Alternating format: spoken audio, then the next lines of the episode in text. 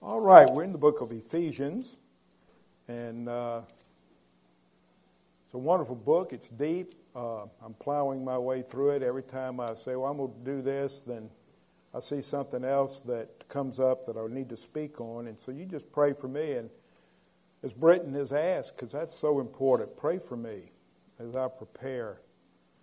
He starts, Paul does, uh, this epistle talking to the saints. We find that in verse one. We also find that in verse fifteen and in verse eighteen. So he is writing this to believers. There's a story of about these two wicked men who lived in this town. And there wasn't anything wicked that these two had not done. And they were brothers. And one of the younger brother dies, and the older brother comes to the pastor of the town and says, if you would please, at the funeral, say that my brother was a saint. And he said, I'm sorry, I can't do that. And he said, well, would one hundred thousand dollars in the offering plate help? And he said, well, I'll see what I can do. So the funeral comes, and the preacher gets gets up. He tells all the awful and terrible things that this younger brother had done. I mean, it was a list. But then the preacher says, but compared to his older brother, he was a saint.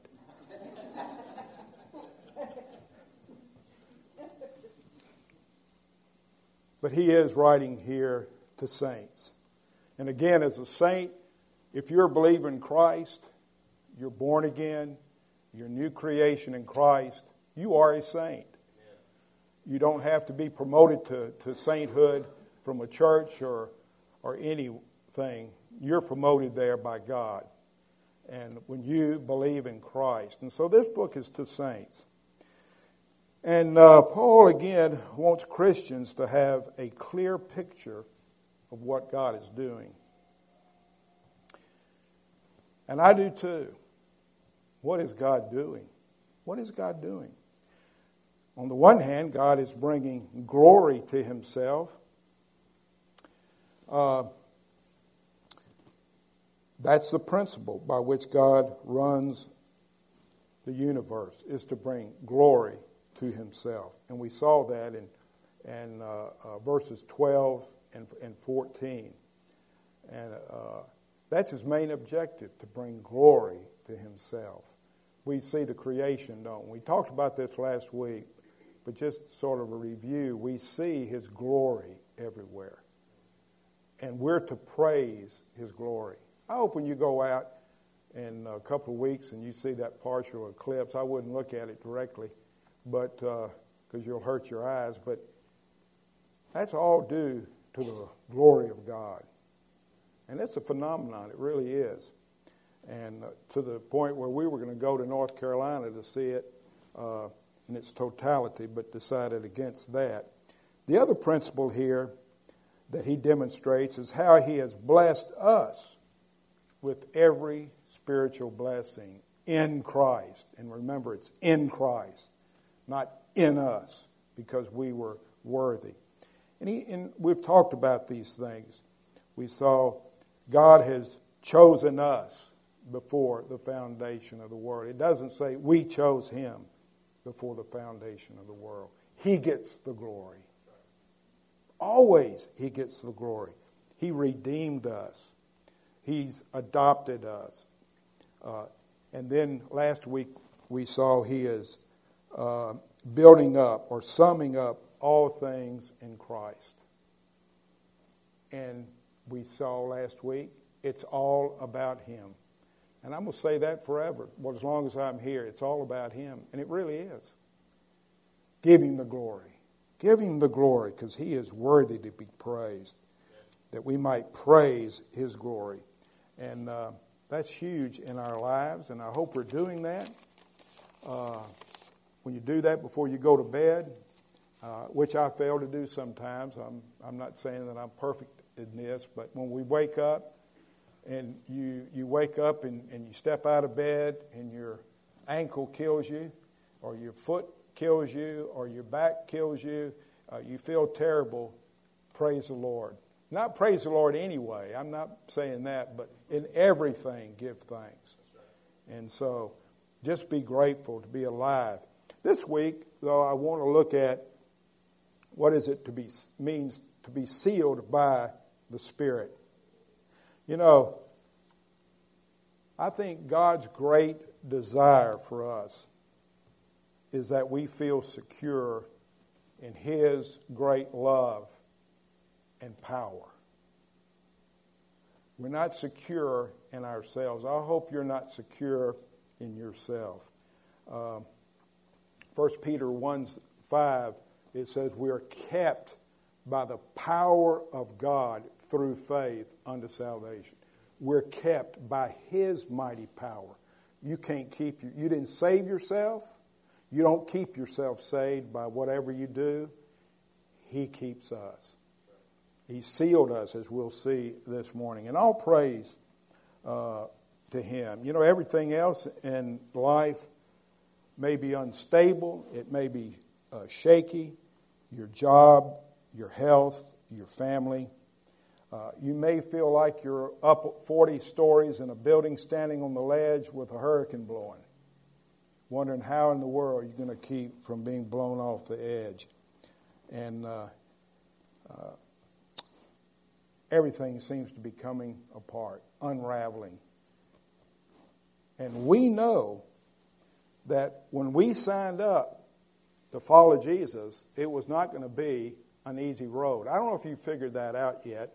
Uh, Paul uh, definitely understood this, uh, but our signing up to follow Christ is a dangerous mission that we have. And uh, Paul describes this in different places. In, in Romans eight, thirty-five and thirty-six, who will separate us from the love of Christ? Now notice, he w- Paul is talking here to the Ephesians about being secure, secure in Christ. Who will separate us from the love of Christ? Will tribulation, distress, persecution, famine, nakedness, peril, sword? No. Just as it is written, for your sake we are being put to death all day long. We are considered as sheep to be slaughtered. That's your life. It was Paul's life. It was Christ's life. It's your life. And so he also says in Second Corinthians eleven, twenty-five through twenty-eight, he says, Paul does, three times I was beaten with rods. This is not what somebody would call a, uh, a wonderful life experience in one way. In another way it was, though, because he still glorified God through all that he went through. He says, once I was stoned, three times I was shipwrecked, a night and a day I have spent in the deep. I have been on frequent journeys and dangers from rivers, dangers from robbers, dangers from my countrymen, dangers from the Gentiles, dangers in the city, dangers in the wilderness, dangers on the sea, dangers among false brethren. I have been in labor and hardship through many sleepless nights and hunger and thirst, often without food and cold and exposure. Apart from such external things, there is the daily pressure on me of concern for all the churches. Wow. I mean, I have one church. He had many churches that he was overseeing, and yet he was having to go through all these hardships. And so we might ask the question, then why was Paul so powerful and stable and secure in his life? You ever thought about that? With all that he was going through, he was secure and he was stable and he was powerful. And I think it's because he felt secure in God's love and in His power, even when everything seemed to be falling apart. You know, there's some passages in the Scriptures that are really difficult uh, because they almost scare you to death because it sounds like you can fall away. Uh, let me just point out some of these. There are many of them, and I didn't... Uh, okay.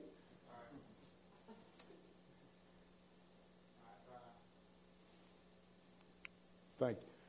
Colossians one, twenty-one through twenty-three. And although you were formerly alienated and hostile in mind, engaged in evil deeds, yet he has now reconciled you in his fleshly body through death, in order to present you before him holy and blameless and beyond reproach, if indeed you continue in the faith. Oh, you so that must mean I can fall then and, and lose my faith. See, that's not what he is saying here. He's saying you can be secure, you can be stable if you continue in the faith, firmly established and steadfast, not moved away from the hope of the gospel that you have heard, which was proclaimed in all creation under heaven, of which I, Paul, was made a minister. You see that? Don't be secure in anything else except Christ. Be secure in your trusting him. Be secure in who he is. Okay? It's interesting how we can take certain scriptures and twist them, and they're not saying that at all.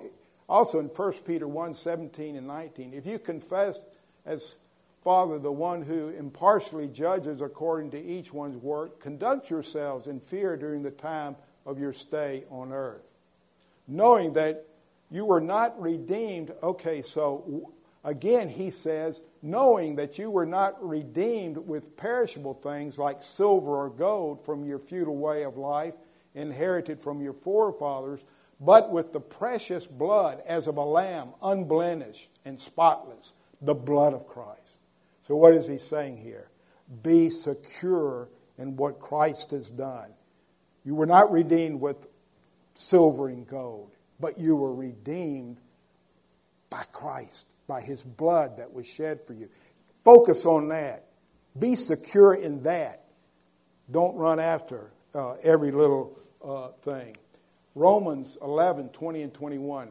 Quite right. They were, speaking of the Jews, they were broken off for their unbelief. But you stand, how do you stand secure? How do you stand at all? By your faith. Do not be conceited, but fear. For if God did not spare the natural branches, he will not spare you either. It's a warning. It's a warning to do what? Stand in the faith. Stand in Christ. That's what he's saying. Stand in Christ. Stand in your faith. You're secure in Christ. And I think all of these passages teach uh, or test the genuineness uh, for the Christian in his perseverance in faith and holiness of life. Uh, we don't have a holy life and do holy things to be saved, but when we have genuine faith, genuine faith will persevere and it will produce holiness in our life. And so what Paul is saying here, be secure in Christ. You walk in Christ and these other things will follow. And uh, but don't take your eyes off of him. Uh, so these scriptures that we have just looked at, we're not written to threaten our security in God. Uh, but they were written to threaten security in anything else but God. See what he's saying? You don't have secure security in your family. That is, saving security. You don't have that in your job or your money, your education. If so, the Bible is a threat to you because you're trusting, you're finding security in your stuff. Well, I got a million dollars in the bank. I'm secure. Guess what? You're not secure. If it's your security is not in Christ. And that's what Paul is saying here. Make sure you have cast all your cares upon Christ, that you're clinging to him, not to all this other uh, stuff. Uh, so the Bible and Paul is driving us back to the only unshakable foundation, and that is God. That's the only unshakable foundation that we have is Christ. And Paul said that, didn't he? I know uh, Martin Luther said that when he says, "Here I stand, I can do no other." He was standing in the truth of the gospel and Christ. You see, sin is an effort to feel secure in anything other than God. Sin is an effort to feel secure in everything but God. That's sin, to feel secure in anything but God. Let me just say this, even your decision. I had somebody tell me, I said, "Are you a believer?" "Yes, I am, because I decided for Christ twenty-five years ago, and it's written right here in the front of my Bible."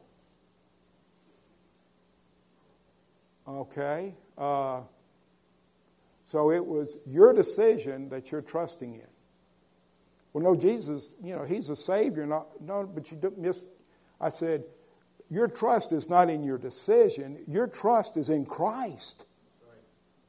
It's not something you did twenty-five years ago, and God accepts me, and therefore nothing else matters. I've, I've decided. I've decided.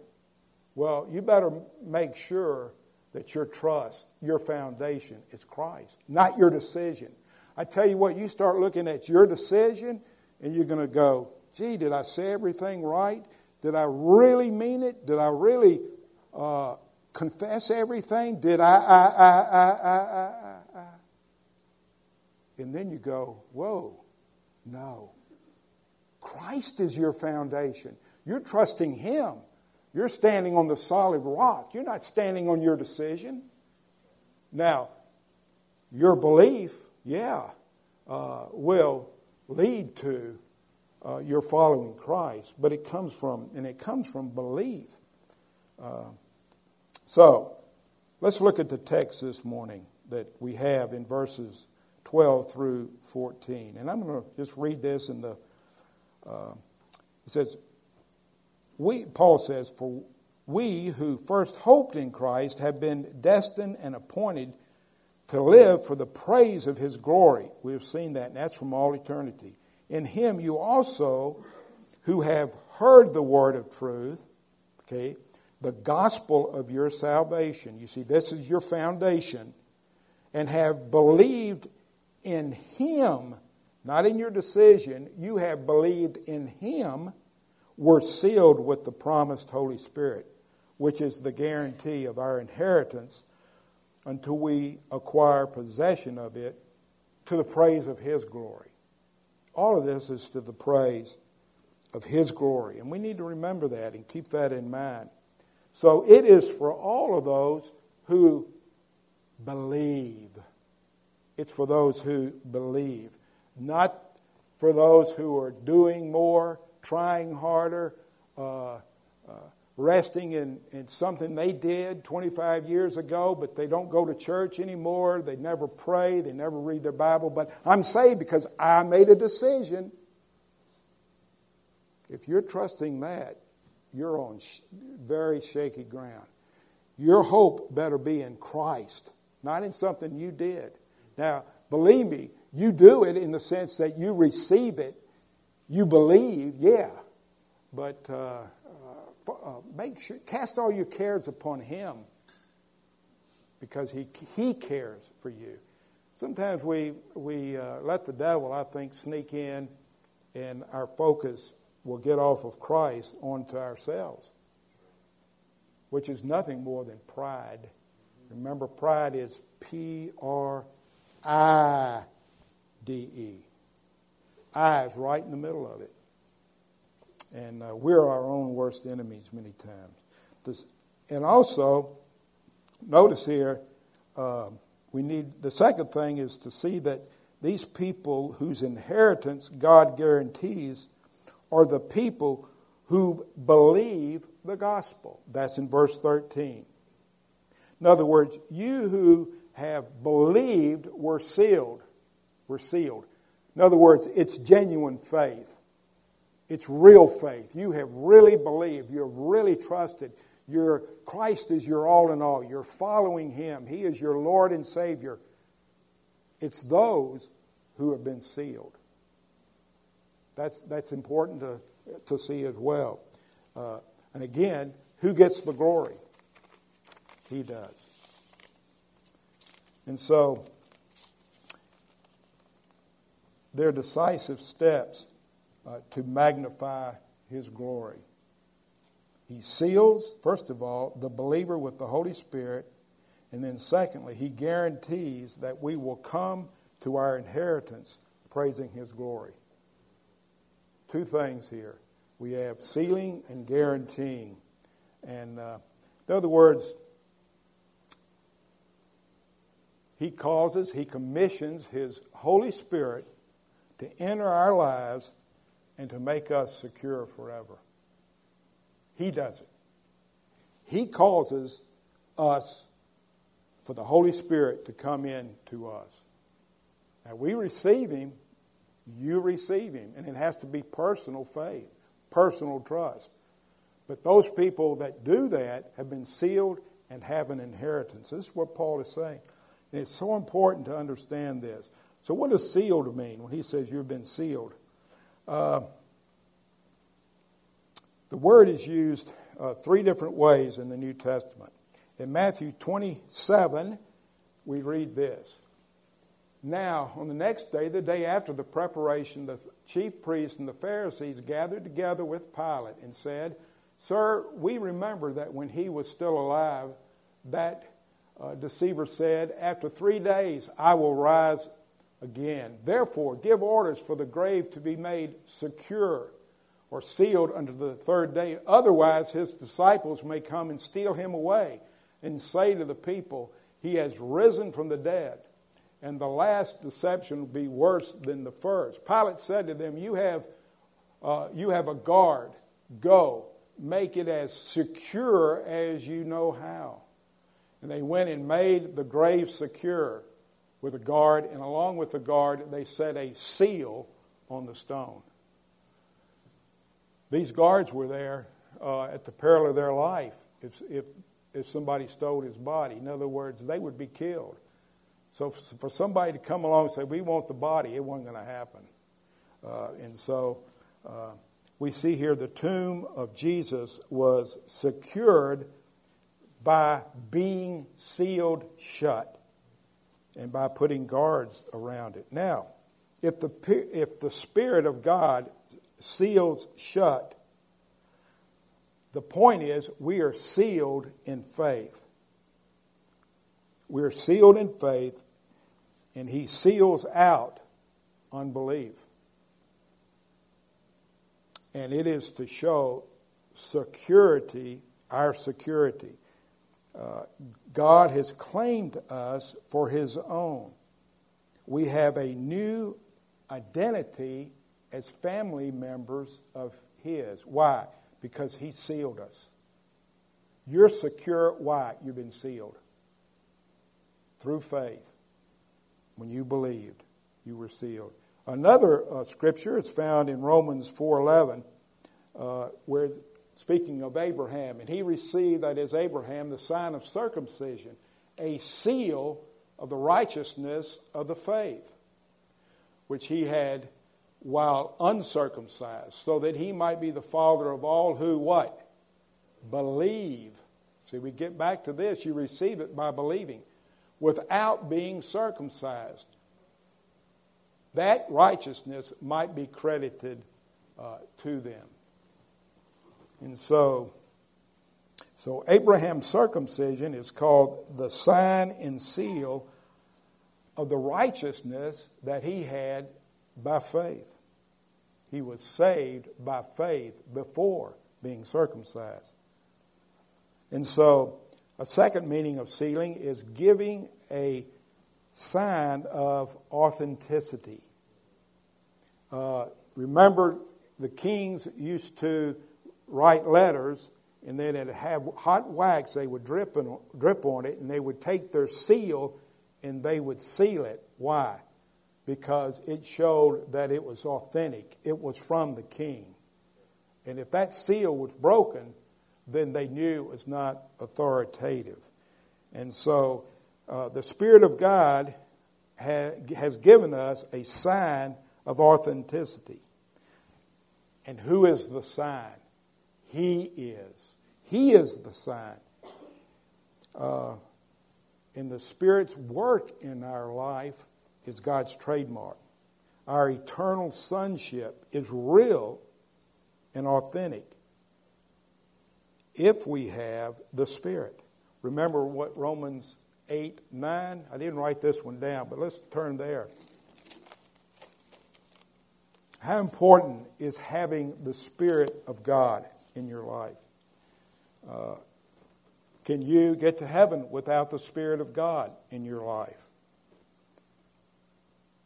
In verse nine of Romans eight it says, however, you are not in the flesh, but in the Spirit, if indeed the Spirit of God dwells in you. But if anyone does not have the Spirit of Christ, he does not belong to him. So when you believe, you received the Spirit of God. He seals you uh, in, in a very special, special way. Uh, and so we're to, to give him the, the praise and the glory for our sealing. The seal is an act of God's grace, is what it is. It's the grace of God that seals us with his favor. And then thirdly, it's found in Revelation seven three. And that says, do not harm the earth or, or the sea or the trees until we, this is speaking to the angels, until we have sealed the bondservants of our God on their foreheads. Now I'm not going to get into what all that means and everything. But we see that they received a seal, a mark, uh, put on their foreheads to protect them from the wrath that was coming. So we are sealed with the Holy Spirit. Why? We will not receive the wrath of God. Not anything we've done or doing now or could ever do. No, it's because we've been sealed by the precious Holy Spirit. And that's that's exciting. Uh, in other words, I am kept by his power through faith, yes, but not even the faith that I have is from me. It's the gift of God, lest any man should boast. Wow. Give him the praise. Give him the glory. Always, in everything, give thanks. And this is what Paul, I think, is hammering home. I know uh, it is, actually. And so he protects us from evil forces, uh, which would destroy us, and uh, uh, but he has marked us. We are his, his own. And so what shall separate us from that love? What will separate us from that mark? In Romans eight, thirty-seven through thirty-nine, but in all these things we overwhelmingly conquer through our strength and all that we do. No. Well, wait, I had something to do with this, didn't I? What does it say? Through him who loved us. For I am convinced that neither death, nor life, nor angels, nor principalities, nor things present, nor things to come, nor powers, nor height, nor depth, nor any other created thing will be able to separate us from the love of Christ, which from the love of God, which is in Christ Jesus our Lord. I read that to one time to a person, and they said, yeah, but that doesn't say you. You can do that. Peace, brother. If you have that kind of power, uh, I don't. Because I am secure. I've been sealed by that Holy Spirit through faith in, in God, in, in Christ. And he is my Redeemer and my Lord. And so uh, he gets the glory. And uh, this is a message I think Paul is preaching here of safety, of our security in God's love and power. And God sends the Holy Spirit as a preserving seal to lock in our faith, as an authenticating seal to vindicate our sonship, as a protecting seal to keep out destructive forces. The point is, God wants us to feel secure and safe in His love, in His love and power.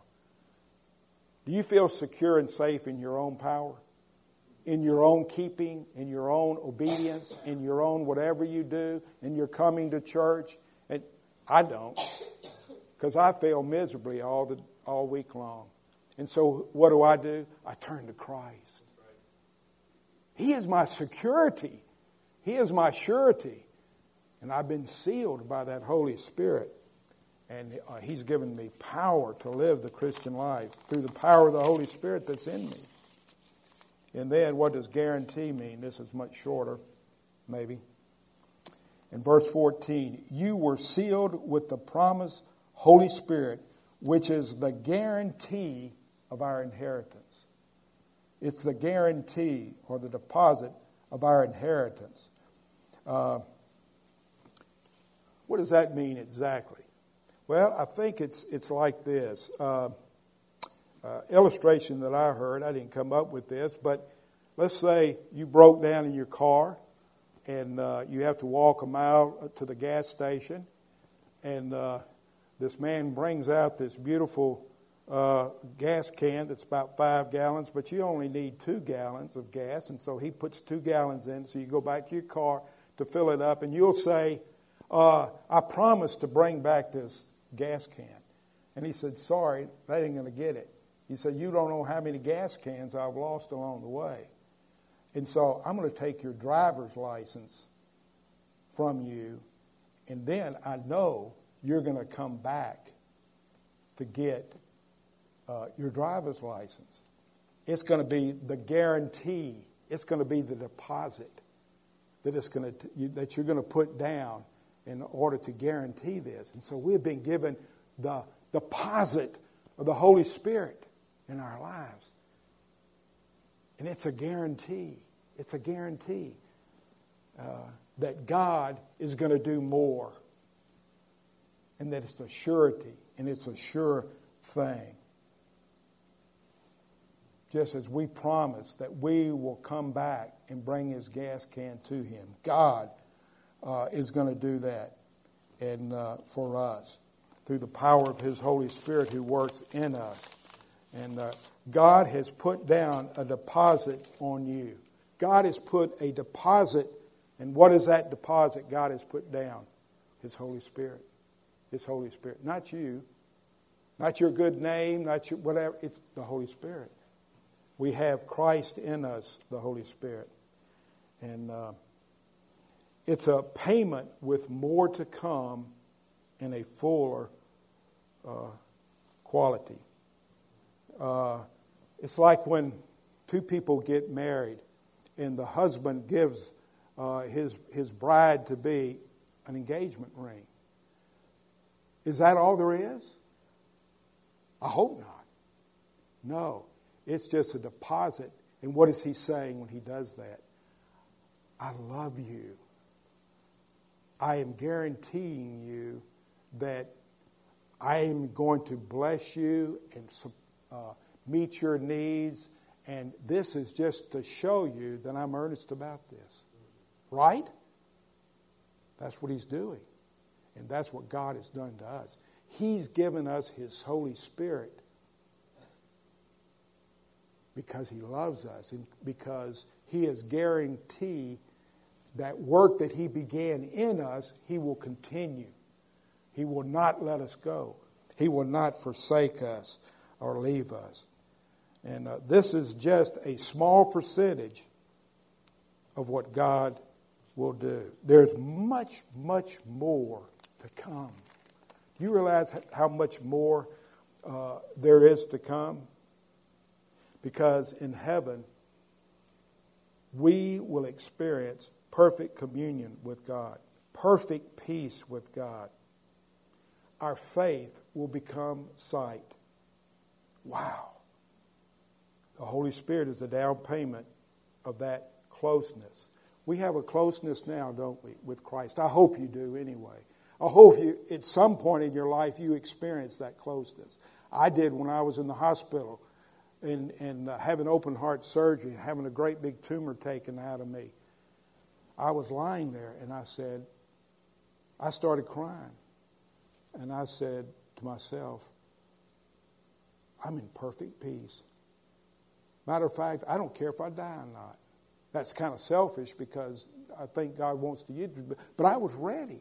And I had that perfect peace. And then that Isaiah twenty-six three came to my mind. It says, thou wilt keep him in perfect peace, whose mind is stayed on God, Christ.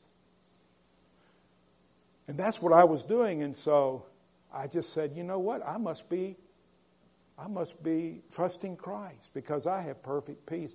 But you realize one day when we get to heaven, all our sin, all of our Uh, doubts, all of our fears. We just have a foretaste of that right now. We've been sealed, but one day it's going to come to full-blown uh, experience in every way. Wow.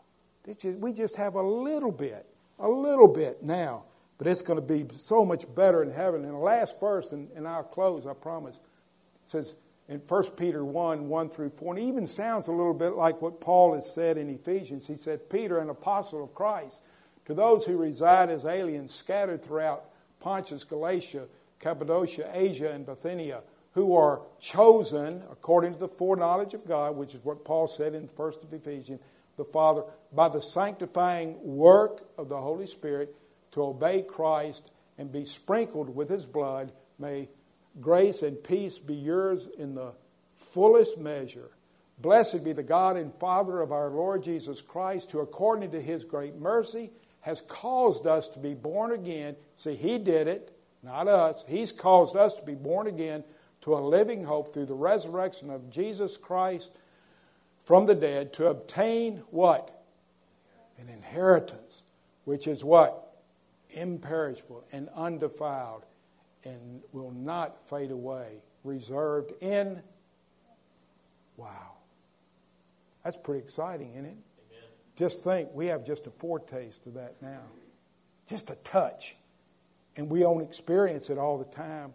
We experience it, and I know you felt real close to Christ at times. Maybe when you were going through something very difficult, and Christ shows up and gives you a peace about it. But one day, you see, it'll be all the time, forever and ever and ever. That ought to, that ought to excite us. That ought to excite us. We are secure in Christ.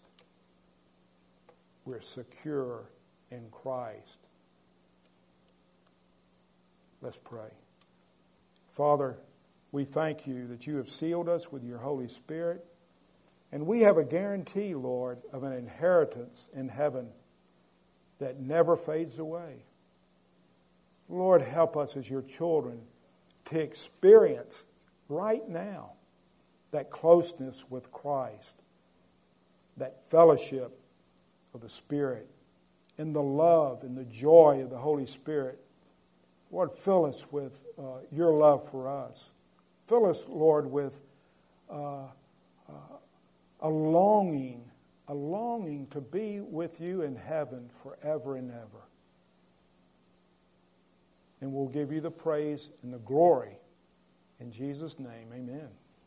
Amen.